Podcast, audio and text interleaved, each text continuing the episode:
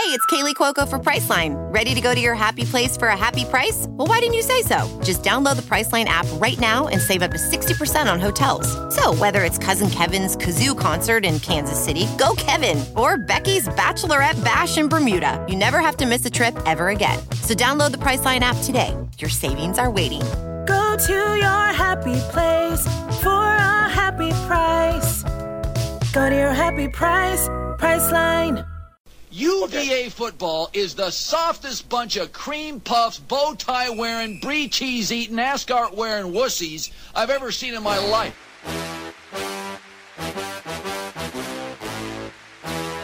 I'm gonna punch people from UVA right in the neck. They wear suits to games. That's absurd.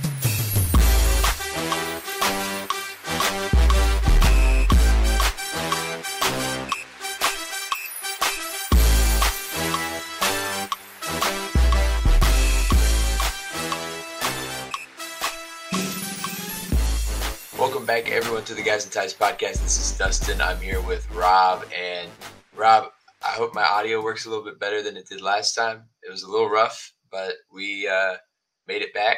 Rob, since you can hear my voice clearly, how are you doing? How's Chapel Hill? How's school going?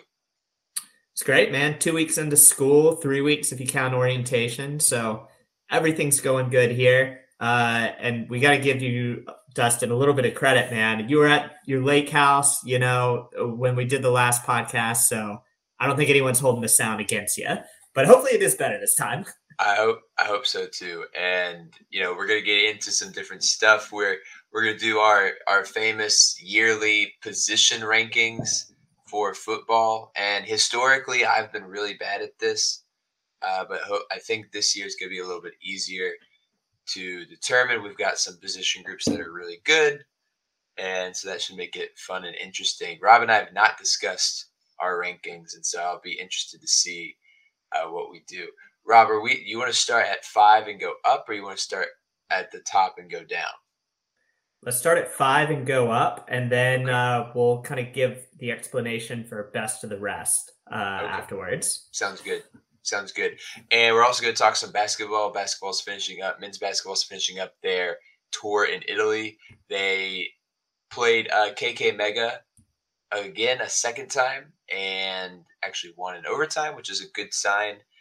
And we'll talk about kind of the what that trip and, and what it did for for the for the players. But before we do that, uh, we're going to do football first. So, Rob, why don't you uh, start off by telling me your number five position for the UVA football team this year?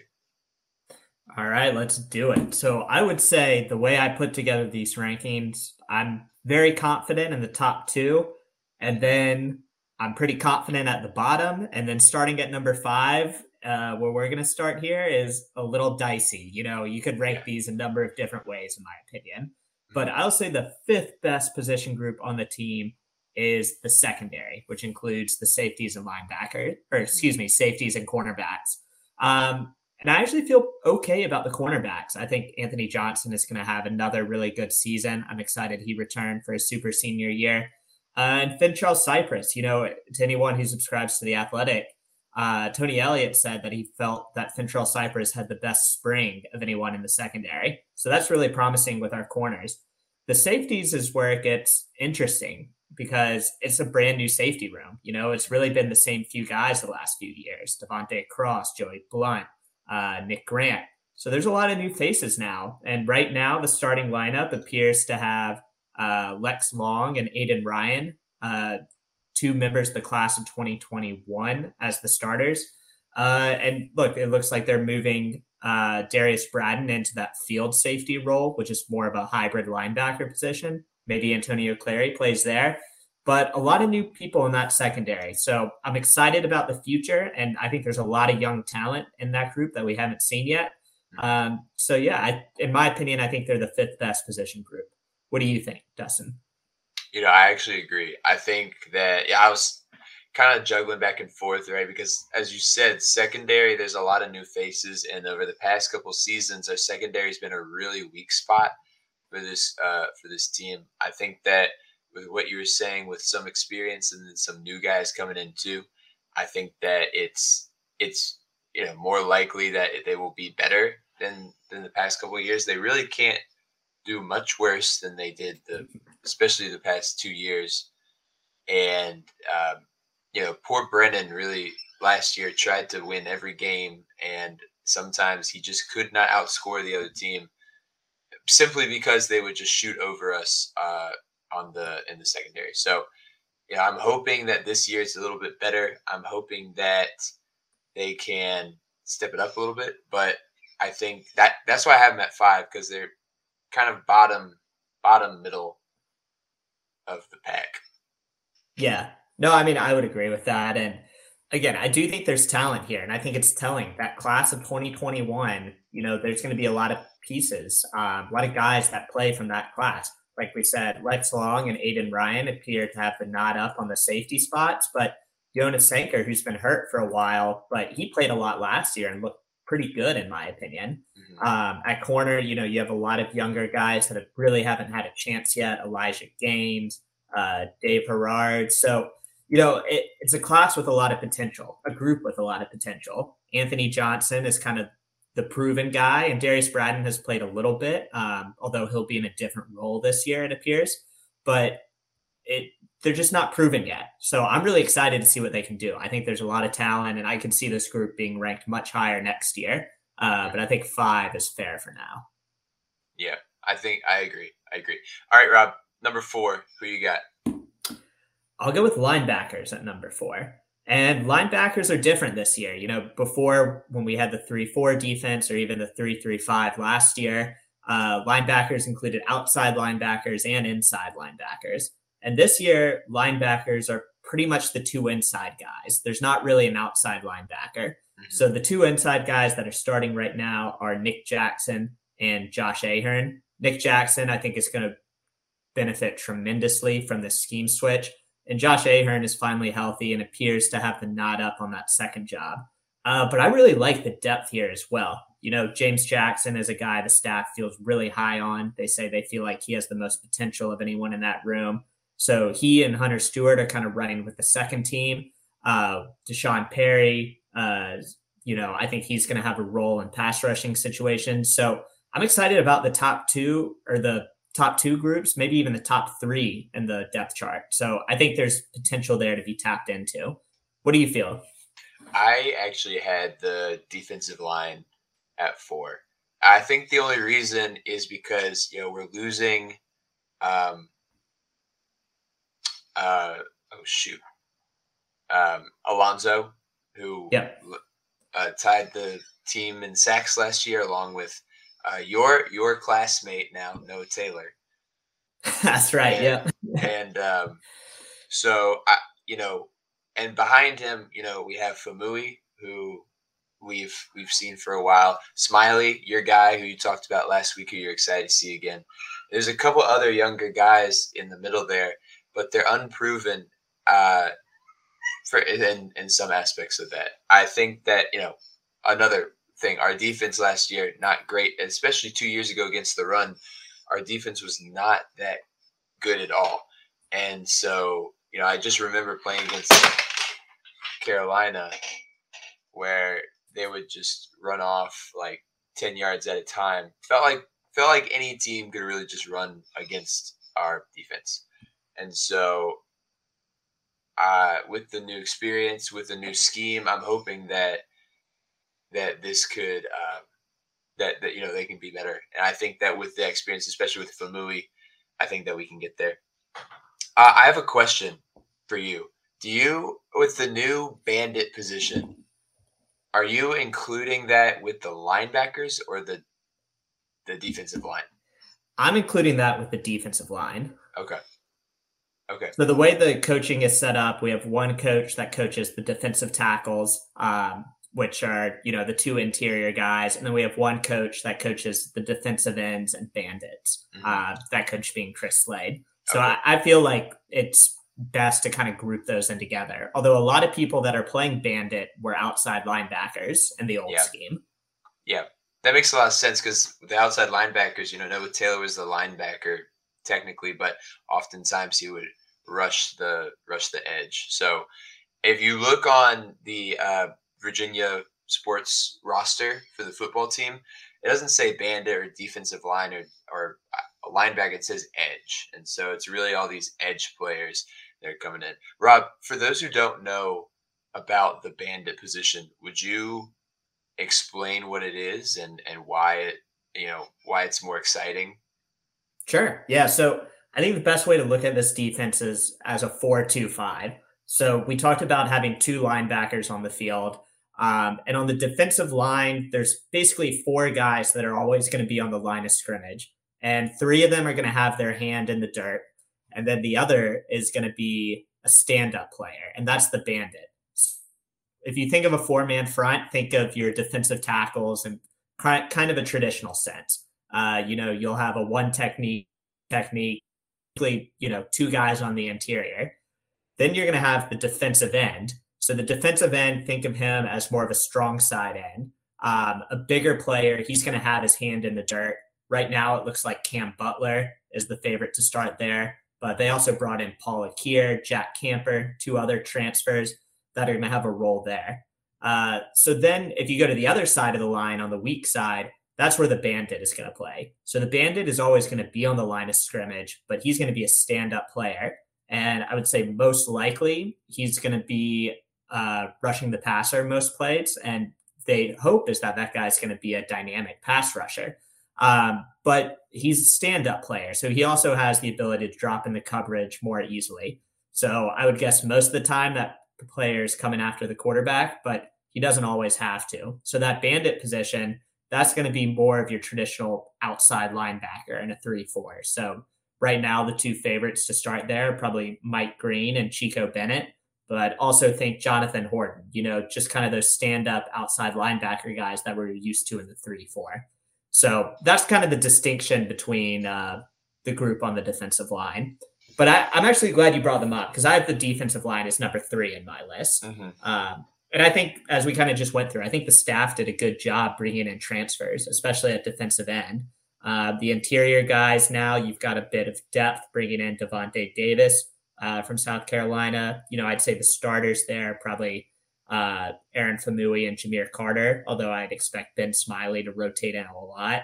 Um, you have Sue there. So I think there's good depth for those two positions. And I think the staff was smart to bring in a lot of depth at the defensive end position as well.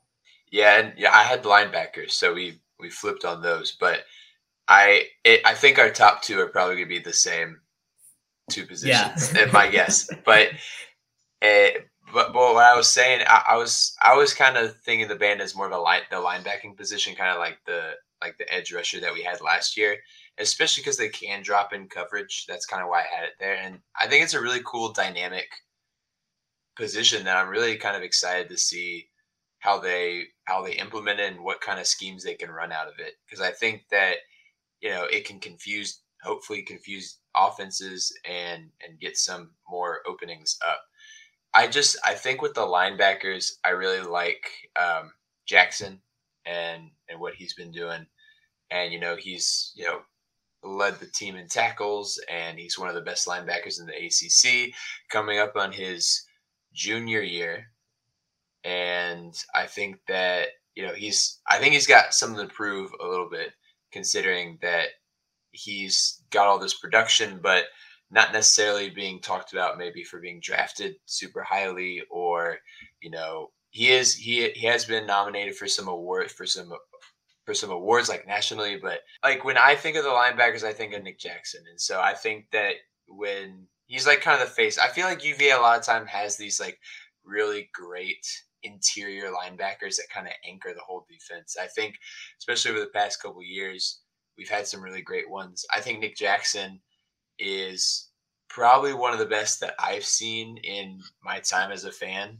Just in how how he runs downhill, he doesn't miss a lot of a lot of holes or gaps, and he. Yeah, I'm excited to see what he can do this year. And uh, once again, you know, with the edge piece to it, and you know, you're putting it with the with the defensive line. I put with the linebackers. I think that that's a really interesting piece. So I'm I'm excited for what the linebackers can do this year.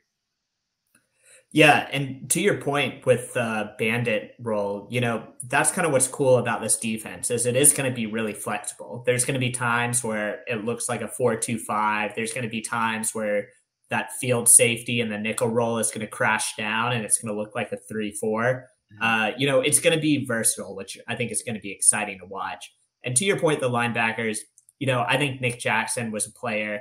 Uh, you know, he played great last year, but I think him, like a lot of the other linebackers, are going to really benefit from this scheme change. Uh, that 335 is tough to run that we ran last year. And those linebackers did a lot of read and reacting. A lot of where their assignments were were dictated based off of what the defensive line did. So, you know, these guys had to not only play in space, but they also had to read and react really quickly. This defense is going to be far less complicated in that sense. And remember, most of these guys were recruited as 3 4 inside linebackers, which is clog the box and play downhill. And I think that's what this defense is going to allow them to do as well. So I'm expecting a big bounce back season, not only from Nick Jackson, but from these linebackers in general. And, you know, no one's really flashy in this group yet, but I think there's a lot of really steady players in here. Um, yeah. So, you know, we talked about Nick Jackson a lot, but Ahern, Hunter Stewart, you know, mm-hmm. all those guys, James Jackson, I think there's good depth here as well. So I, I have no problem putting them at number three either. Yeah, I agree. I agree. All right, Rob, number two, and subsequently number one. Who is your number? What or sorry, what group is your number two uh, position ranking? I'll say quarterbacks. Um, and mm. I think it could go either way, really. Uh, quarterbacks, Brennan Armstrong's awesome. Um, and, but I think the big reason you feel confident putting them so high is the backup situation as well with Jay Woolfolk. Um, and last year that was really unsettled. We didn't really know who the backup quarterback was going to be. You know, going into camp, was it going to be Ira Armstead? You remember Jacob Rodriguez was playing there for a bit, um, and Woolfolk. So I think Woolfolk, you know, the question with him really isn't him being the backup next season. It's really what's going to happen down the line. Is he going to play football and baseball? Is he going to go either or? Um, so I think that's something that's still up in the air. But I think as far as having a starter, uh, all ACC, potential All American caliber player in Brennan Armstrong, and then having a backup like Jay Woolfolk, um, I think you got to feel really good about that position. Yeah, and apparently, from what I've heard, Woolfolk had a great uh, summer camp and has been doing great in kind of the training camp leading up to the start of the season. I, I think that I'm excited to see him. It, I hope he continues to pursue uh, football because I know a lot of times, sometimes dual sport athletes, like uh, like Woolfolk is, will choose one or the other. And of course, he plays baseball. Was a really great uh, relief pitcher this past season for the for the UVA team, and I just hope that yeah he sticks with it. Uh, and I think that he can do both. I think the coaches did a good job of letting him do both because because uh, he because he's got a cannon uh, on the mound, and I think that he could bring that to the field, kind of in a similar way that Brennan does this year. Brennan can heave it, and I think that Woolfolk. I think we can see some of that. Hopefully, we don't see it too much this year, uh, but next year for sure. I think I'm excited to to see him uh, to grow, and I agree um, about Brennan being all American, all caliber. I have a question for you. Do you think that there's any chance that Brennan will get Heisman buzz either at the beginning of the season or in the middle of the season?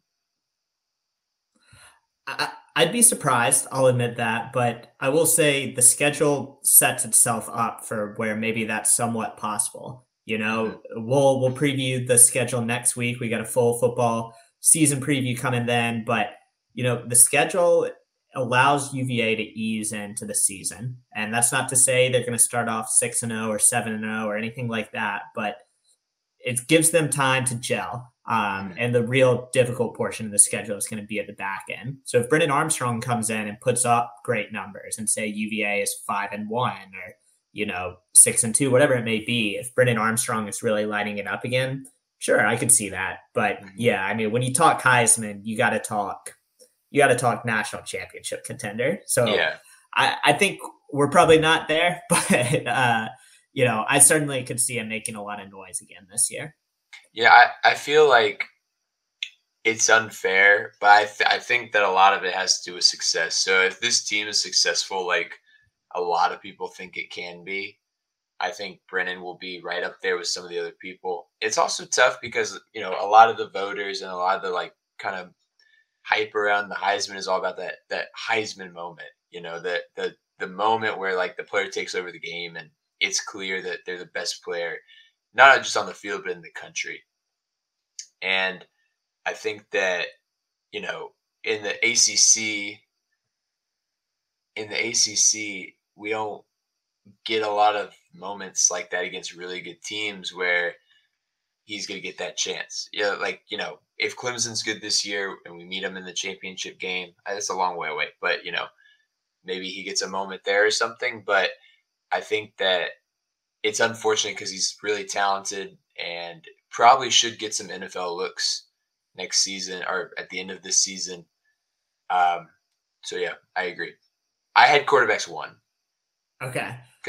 Well, before before we hop into receivers and tight ends, which I guess is your number two, my number yeah. one. Uh, the one thing I will say to your point with like Heisman moments is it's so easy to get caught up in like our own little bubble, kind of like yeah. we did last year. You know, we, you know, if if a coach has said something in an interview, I've read it or listened to it. You know, like we both followed this team so closely. Um, but obviously, not everyone does. And while we were, you know, acutely aware of how good Brennan Armstrong was last season, not everyone in college football was. And you think about the game that could have been his quote unquote Heisman moment, you know, that was Notre Dame. That was mm-hmm. prime time, top 10, national, nationally televised, and he didn't play that game. Yeah. So, you know, I think people know Brennan Armstrong is a good quarterback, but he probably doesn't have that national level of exposure um, that, you know, maybe some other guys do. A Tyler Van Dyke, Leary, you know, all those other guys. But anyway, transitioning into number one, you're number two. Again, you could put these either way, and I'd be happy. It's yeah, it's wide receiver, one A, one A, one B, one A, one yeah. B. And they're correlated too. You know, mm-hmm. Brennan Armstrong makes them better, and they also make some great catches. Mm-hmm. Um, I will say this group could be even better. You know, it's unfortunate Malachi Fields hurt his foot. I'm not sure when he's going to be coming back, but he's been on a scooter recently in practice. Seems like he's out for at least a good bit of time. Um, and Virginia's top recruit in the last year's class, uh, Dak Twitty, he tore his ACL, which is unfortunate that he's going to be out this year as well. So, you know, it's crazy to think this group could be even deeper, but it already is so deep. I mean, Lavel Davis seems to have really stepped up. Um, you know, we already know what Dontayvion Wicks can do. Billy Kemp and Keytaon Thompson in the slot is exciting. And you have two really fast guys, two really high upside players as well, and Demick Starling uh, and Devin Chandler, the transfer from Wisconsin. So this group is far from top heavy. Um, so you know, from talent to depth, I I love this wide receiver room. I think it's so versatile. And they're so fun. They can do a lot of different stuff too. You've got the deep threat in Lavel Davis and the end zone target in Lavel Davis. You've got Dontayvion Wicks who can also go deep, uh, but he's also a great possession receiver. Billy Kemp probably, uh, a, you know, he's a great ten yard receiver guy. He can shake pretty much anyone, and he's so shifty. Uh, yards after catch for him are no problem at all. And you know we see that with the punt returns too uh, with Kim. So I think that yeah, and they're just so they're so fun to watch, and they make great catches. Yeah, you think about a bunch of great catches over the past couple years made by these receivers, um, from you know one-handed grabs to touchdowns to just breaking wide open. So they're really fun to watch, and you know they, as you said, they go right with Brennan too. Like they're they're pretty much honestly, it's one position. It's like the the throwing position, the the yeah. air, the yards by air position because they do they do so much work together. And of course, a lot of that this year is going to come down to offensive line play. A lot of that, I think that if we can get our offensive line where it needs to be, we're going to be totally good. If the offensive line is not as good, I think that puts more pressure on the receivers to get open quicker and for Brennan to release that faster, of course. And I, I think that um, I think Brennan is more likely to be able to make a quicker decision than the receivers are to just get open faster. Um, so that's why I had them kind of where I did. Yeah, and I think this is a good transition. Offensive line did not make our top five position units, obviously. Uh, so, you know, the groups that we left off would be running backs, offensive line, and special teams.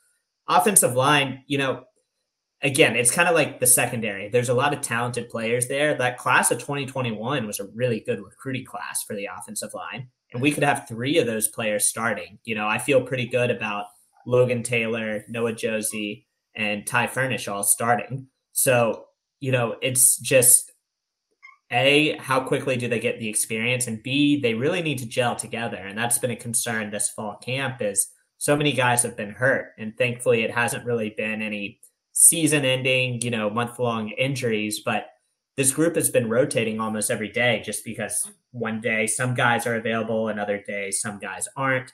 Mm-hmm. Um, so John Paul Flores, the transfer, you know, he's playing four different positions right now. Um, but offensive line is going to be an issue, and it's going to take some time to put together.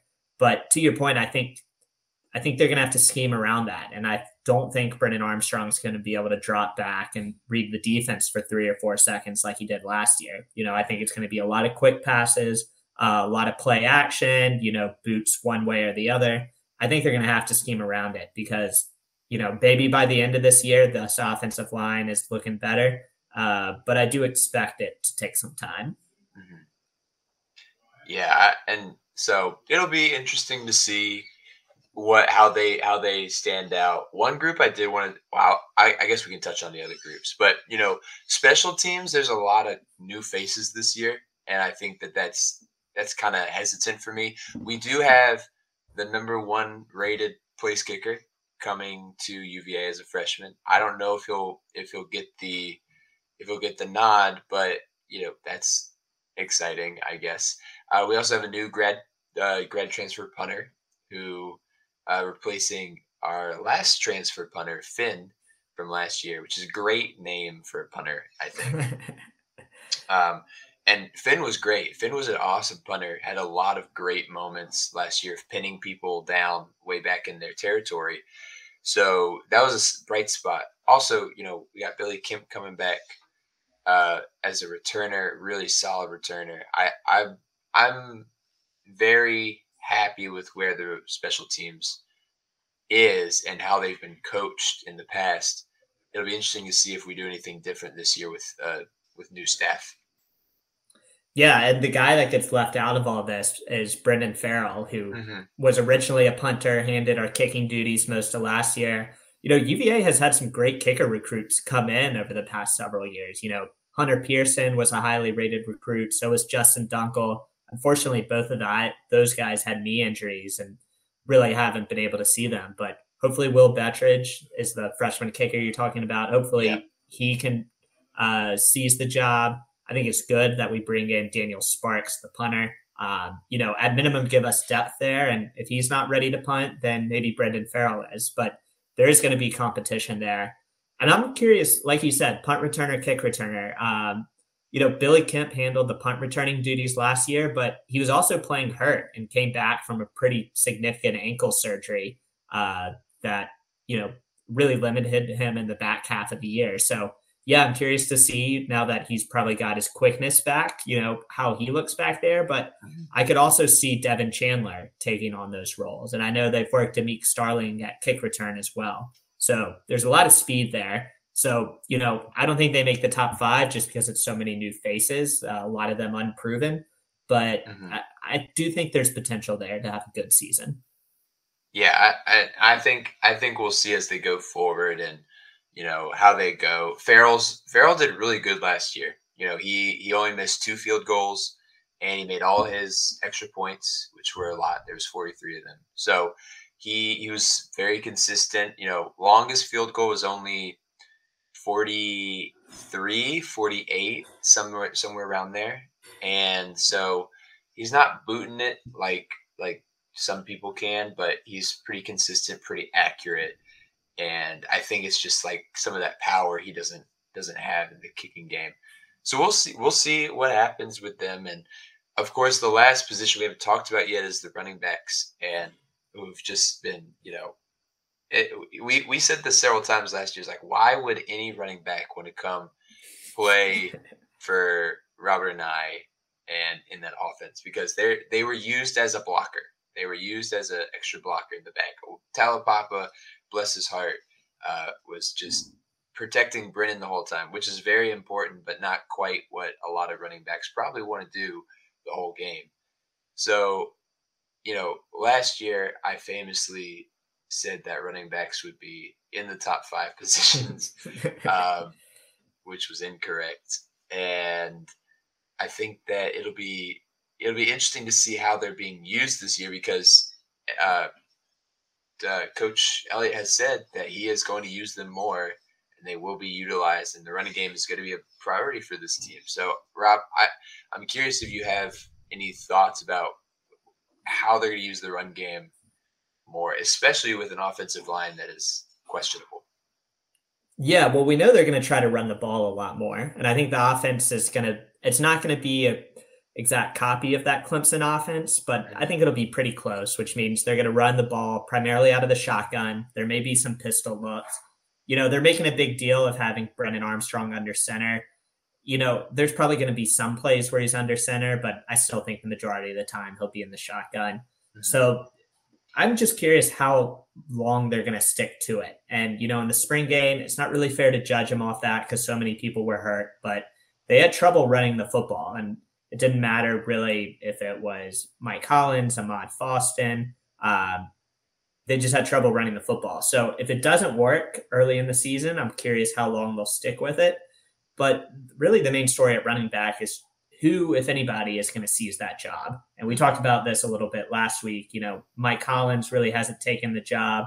Uh, this spring, they brought in uh, Cody Brown, the transfer running back from Miami. Uh, seems Amaad Foston has been hurt for a little bit, but Ronnie Walker uh, is practicing again. So it looks like he may be ahead of schedule, hopefully returning in September.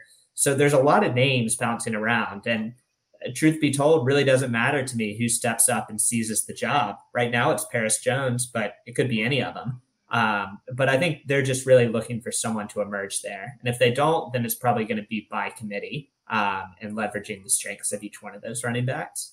Yeah. Yeah. I think, you know, and as you said, we're going to see as the season goes on how they do. I feel like, you know, I think about, you know, transitions between coaches and styles one thing that I think of probably too often is Georgia Tech's transition from the triple option to just kind of a normal football team, and they really struggled to do that and actually use a lot of triple option. In, yeah, um, I'm forgetting his name, but in their new coach's first year, Geoff Collins. Yeah, used a lot of triple option, even though he's like, I don't run, I don't do triple option. That's all the players they had. So you know, in the system that Bronco built, are they going to be able to run the ball consistently, or are they going to be like, look, we've got one of the best quarterbacks in the country, we got a great receiving core, let's just let's just bomb it every time and see what happens, which is kind of what happened last year. Um, but you know, we'll see. Yeah, it'll be interesting to see how how they stick with it. Yeah, and I think the whole idea they've been talking about is they don't necessarily have to run the ball, you know, the same number of times that they throw it. But mm-hmm. they're talking about being able to manage the game, which I get. Um, you know, I I think there's this idea floating around out there that, you know, last year a lot of the struggles were because the offense was so good and the defense doesn't really have a chance to rest. Mm-hmm. I don't know how much I buy into that, honestly. Like, yeah. you know, the offense was a strength last season. I think, yeah, maybe the defense didn't have enough time to rest, but I would take that offense pretty much any day of the week. Um, but the whole idea is being able to manage the game. So, you know, if the defense does need a break, you can run the ball and take off 40 seconds from the clock instead of having to throw it. Um, so it's managing the game, it's versatility. Um, so I think it's a great question. I don't know how long they're going to stick with the run game, especially if it doesn't work. But, you know, I think they're going to try at least. Yeah. Yeah. And so we'll, you know, we'll see how it goes. And a lot of this is pure speculation. You know, we're not, we don't know the injuries that will occur. We don't know the players that will step up and and play really well. We don't know how the opponents, a lot of our opponents are going to be this year too. So it, will be a lot of kind of guesswork, but I'm I'm excited. Honestly, I I I'm really looking forward to Brennan's last year of leading this team. I think that I think he has something to prove as well. You know, especially to the uh, NFL scouts who.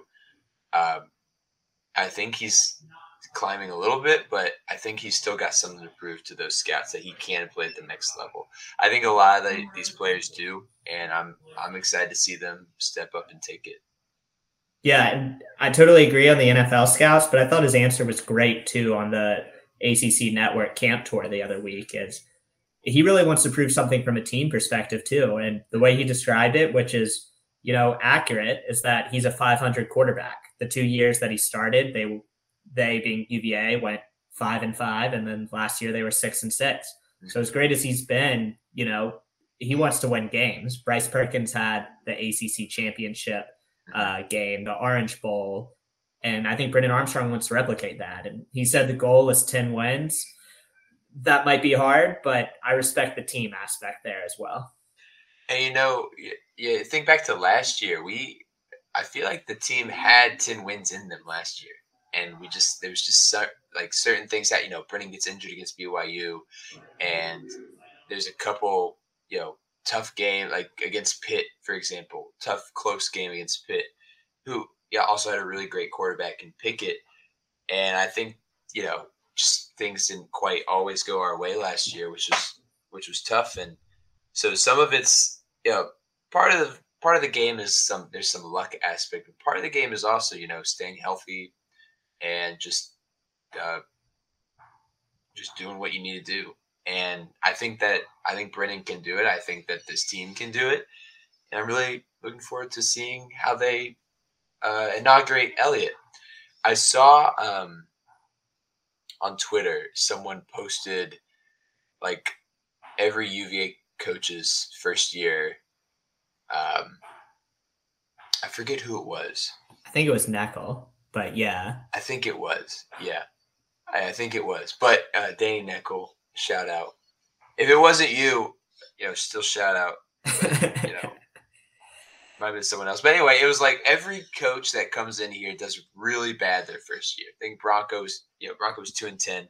London, uh, London didn't do so well first year. Yeah, London was four and eight. Yeah, so you know it's it's tough to come in and play I luckily for us, the program is not in the trash. It's actually built up by Bronco, and so I think I think Elliott's going to break that cycle. Yeah, I I do too. I think in the past like fifty or sixty years, the best record for a first year UVA head coach was actually Al Groh, who went 5 and mm-hmm. seven. So I think there's a really, I would say, pretty good chance UVA can break that. Tony Elliott, that is. Mm-hmm. I agree. I agree. Rob, any last words on football position rankings, anything like that? No, I I hope we did a good enough job, uh, but definitely definitely ready to close things out with some basketball news because yes. uh, that last scrimmage was pretty exciting. Ophthalmologist Dr. Strauss has seen firsthand how the metaverse is helping surgeons practice the procedures to treat cataracts Cataracts are the primary cause of avoidable blindness. He works with a virtual reality training platform developed by Fundamental VR and Orbis International to help surgeons develop the muscle memory they need. The result? More confident, capable surgeons. And even more importantly, patients who can see. Explore more stories like Dr. Strauss's at meta.com slash metaverse impact. As you write your life story, you're far from finished. Are you looking to close the book on your job? Maybe turn a page in your career?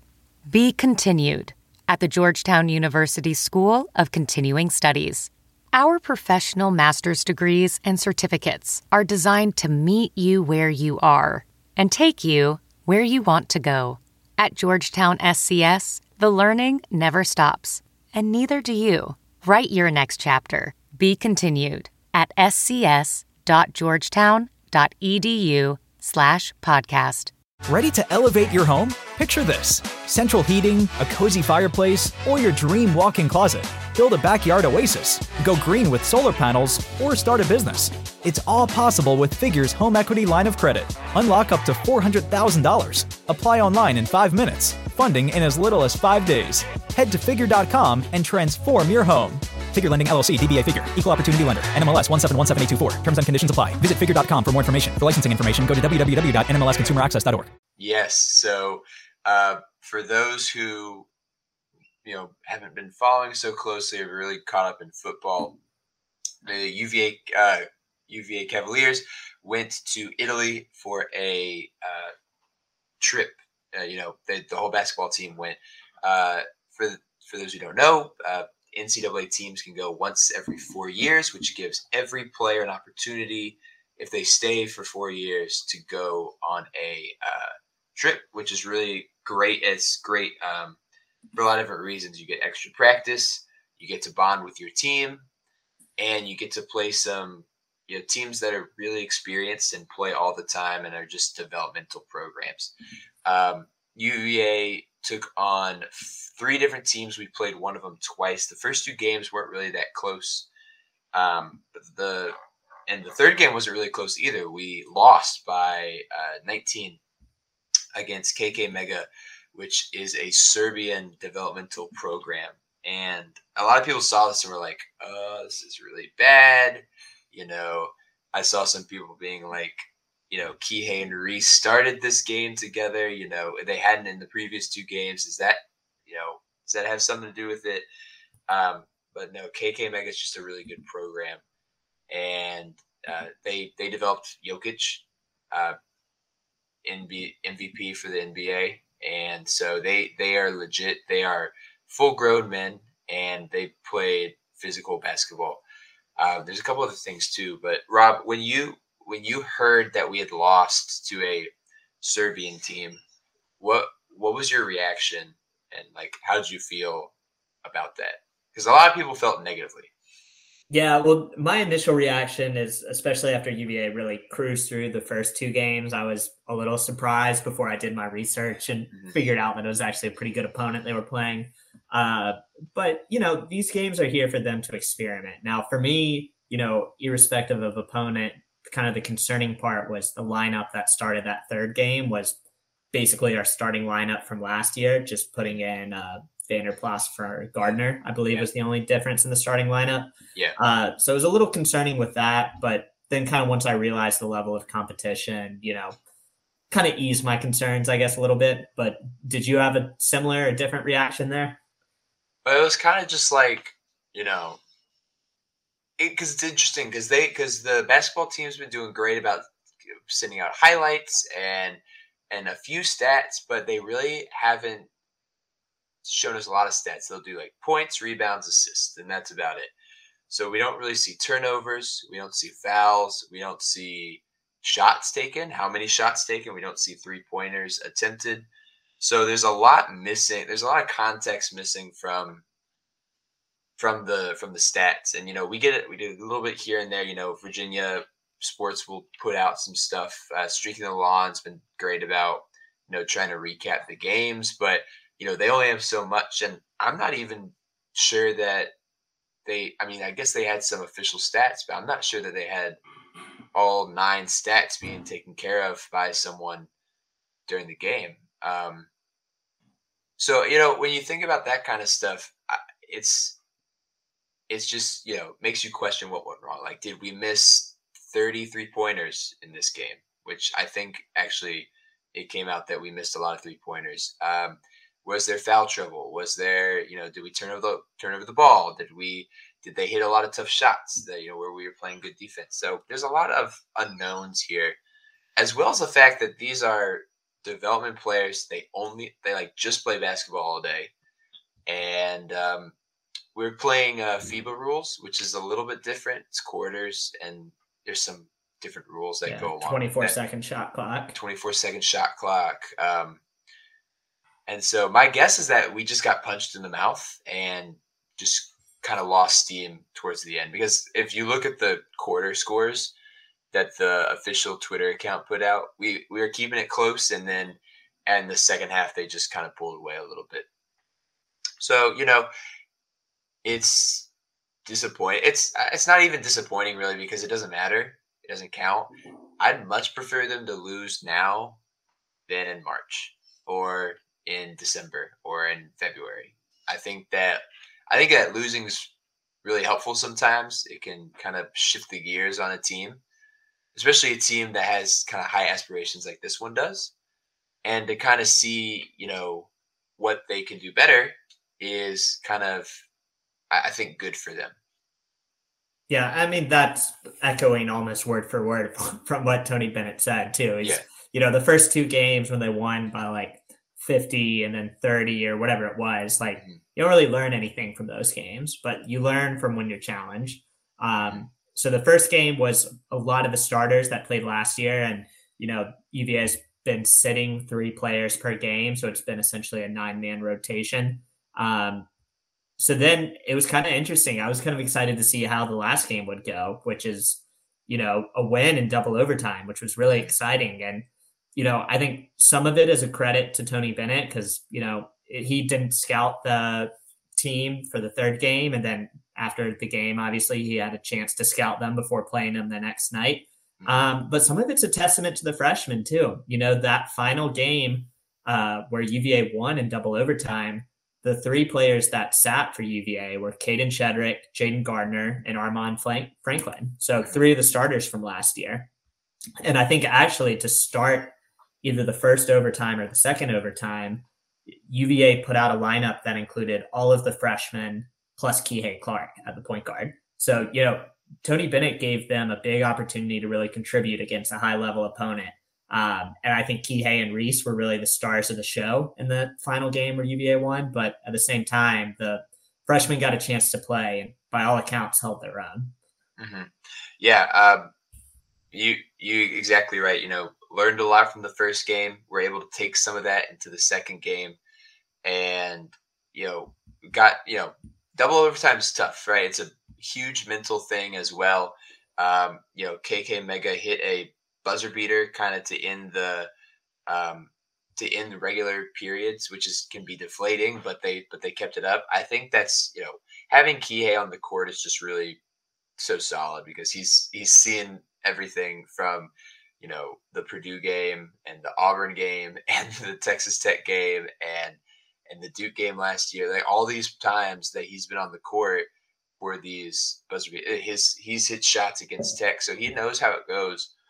Um, and he and Reece really took over, as you said. Um, they each had over 20 points, which was good. Sorry, I got to find the exact stat. Yeah, uh, Kihei had 23 and Reece had 21, which is, you know, amazing and what we wanted. Um, McKneely played really well, had 15 points, made a couple of threes as well. And we didn't really have our main big guys, Kadin and Jayden. They were sitting. And so I think it's I think it's interesting. I want to ask you, Rob, do you think that based off of this game, do you think Tony plays the freshman more than he might have wanted to or thought he would was going to based on I know it's one game, but you know, seeing what they can do and beating KK Mega on the fourth game, does that change, do you think, the way that the lineup's gonna be built this season?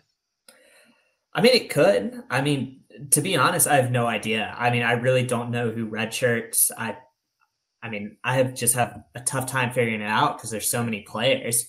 Um, but I certainly think it works to their favor. You know, I think McKneely showing out is a good thing. I think Traudt, you know, he had eight in the fourth game. I want to say he scored in double figures um, in the prior game, but you know, I really don't know. I mean, hopefully it means that Tony Bennett, whether by choice or because he's forced to, hopefully it means he'll be more flexible on some lineup combinations.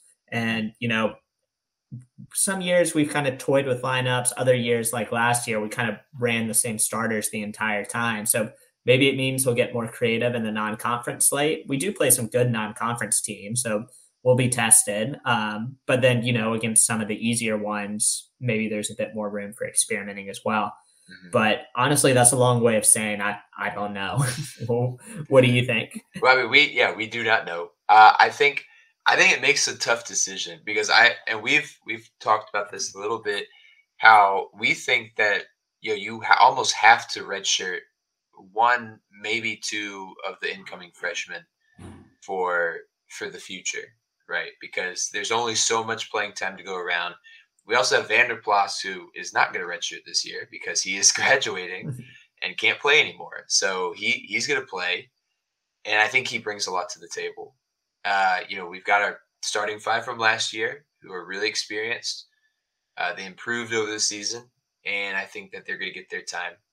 And you've got these four really talented freshmen. I think it, and we rarely UVA rarely has this problem, but it's like how how long can you sit them because of their talent? And I think it's also, you know, Tony doesn't play freshmen for mainly defensive reasons a lot of the time. You know, I bring up this example all the time. Kyle and Ty really did not play a ton until about midway through the season. Uh, Kyle's big game against Cal, you know, came on a lot of offense, but he struggled defensively throughout much of his first year. It's the same with Ty. Ty's big game came against Villanova. It's kind of the, the tie game. And we lost, but Ty tried to keep us in it. Uh, but how long can Tony wait for their defense to catch up before he says we have to play them because of their versatility on offense or you know whatever. Yeah, and you know the one thing I'd add though is it's a different world now with NIL with one-time transfer rule. Um, so the power really moves to the players, and mm-hmm. this class seems to be really you know cohesive and together. You know, it seems like they've really bought into the Virginia way, which I think is awesome, and the way you are going to have to try to build our future future recruiting classes. Um, but you know, not to say playing time decisions should necessarily be made on who might be a transfer risk, but you know that is a risk that is now inherent in today's game, with especially with the underclassmen. So yeah. I don't know how that'll play into it, but I think it's going to be fascinating to see who potentially redshirts and what the lineup looks like. And hey, I mean, if one of these freshmen can break the starting five, like let's see it, you know. Um, but I think McKneely, he his shot could be really valuable for this team, and Traudt is so versatile. I think he could be really valuable. Um, so anyway, I'm I'm curious to see how it goes. Well, and Bond and Dunn too. I mean, they're they're big combo wing guards, and they can. I think they've got some ball handling. They can score. You know, in the highlights, we've we've seen them go up for big dunks and blocks and a whole bunch of stuff. So I, I really, you know, what you said got me thinking too. It's almost a risk to redshirt someone at this point because they really have to buy in and the coach has to trust that they're gonna not bolt after the season because they they want to play more somewhere else which they can. Um yeah it's just it's gonna be fascinating to see what happens and i'm excited for uh, the season to start. Yeah, without a doubt. And you know, like like we were saying, last year Tony Bennett kind of he played with a smaller roster than he necessarily needed to because he was scared of transfer risk. I think they only played with like 10 scholarship guys last year. This year they're at 12, um, which is a bigger number. But then with a bigger number comes, you know, the risk that people could transfer and doesn't necessarily have to be freshmen either. Um, anyone obviously could. So yeah anyway, it, it's a different world, but I'm glad to see Tony Bennett being a bit more flexible with the lineup here.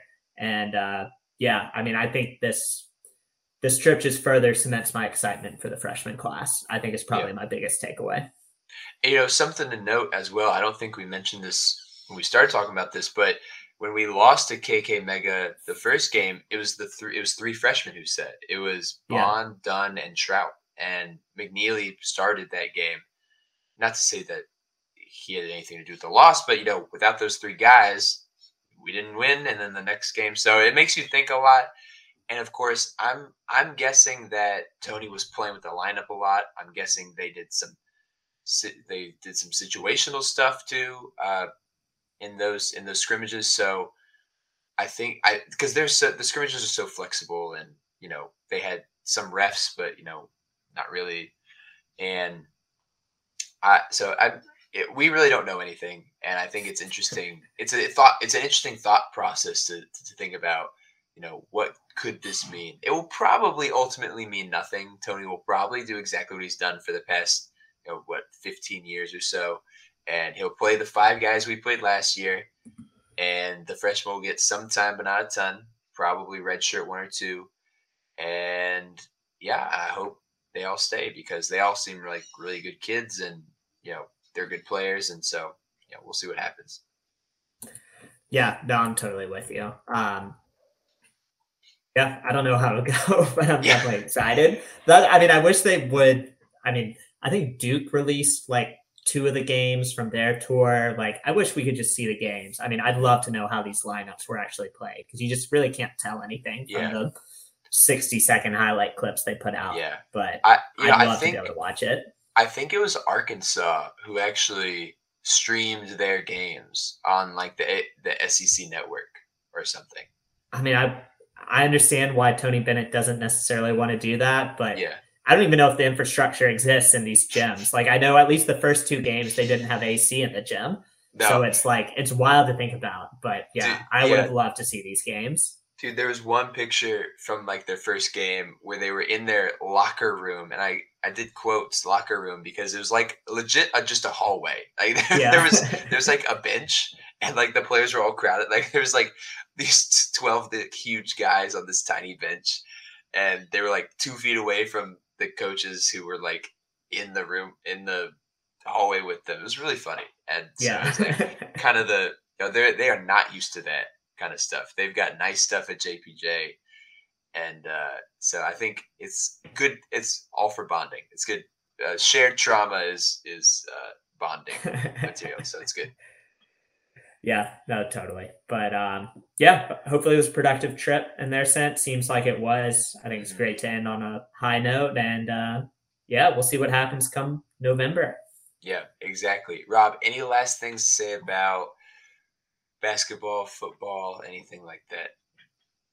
Nah, we're getting close to football. Less than two weeks out uh, till opening kickoff. So we've got our game by game preview coming up in the next episode, and uh, yeah, excited, excited to get the season underway, man.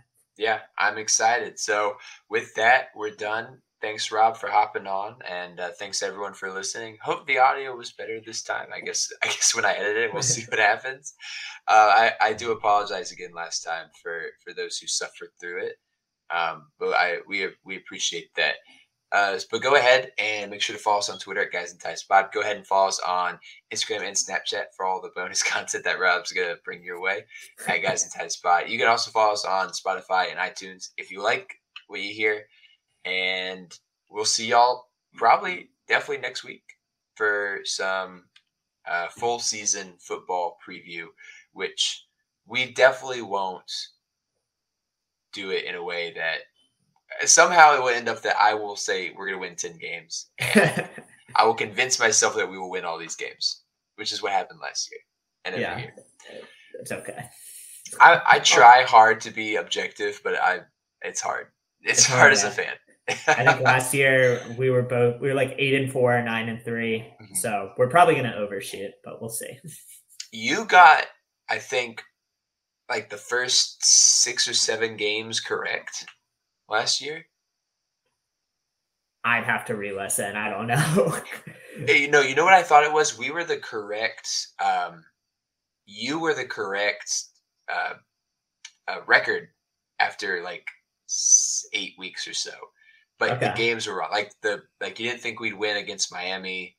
You thought maybe we'd beat someone else. Yeah, so. I think I thought we'd beat Wake Forest. So yeah, yeah, maybe that's what it was. Yeah, yeah. Anyway, but Great talking to you. I'll see you next week. And as always, go Hoos.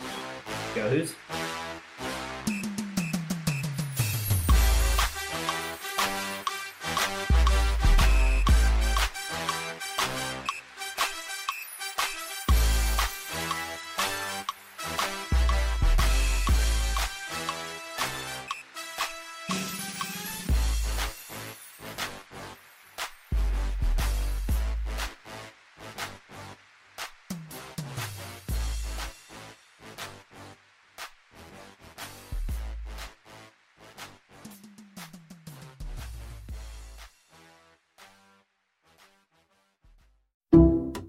Just know bundling with Allstate means big savings. Just like they know the right ingredient means big flavor. They know honey on pizza is where it's at, and olive oil on ice cream is the cherry on top.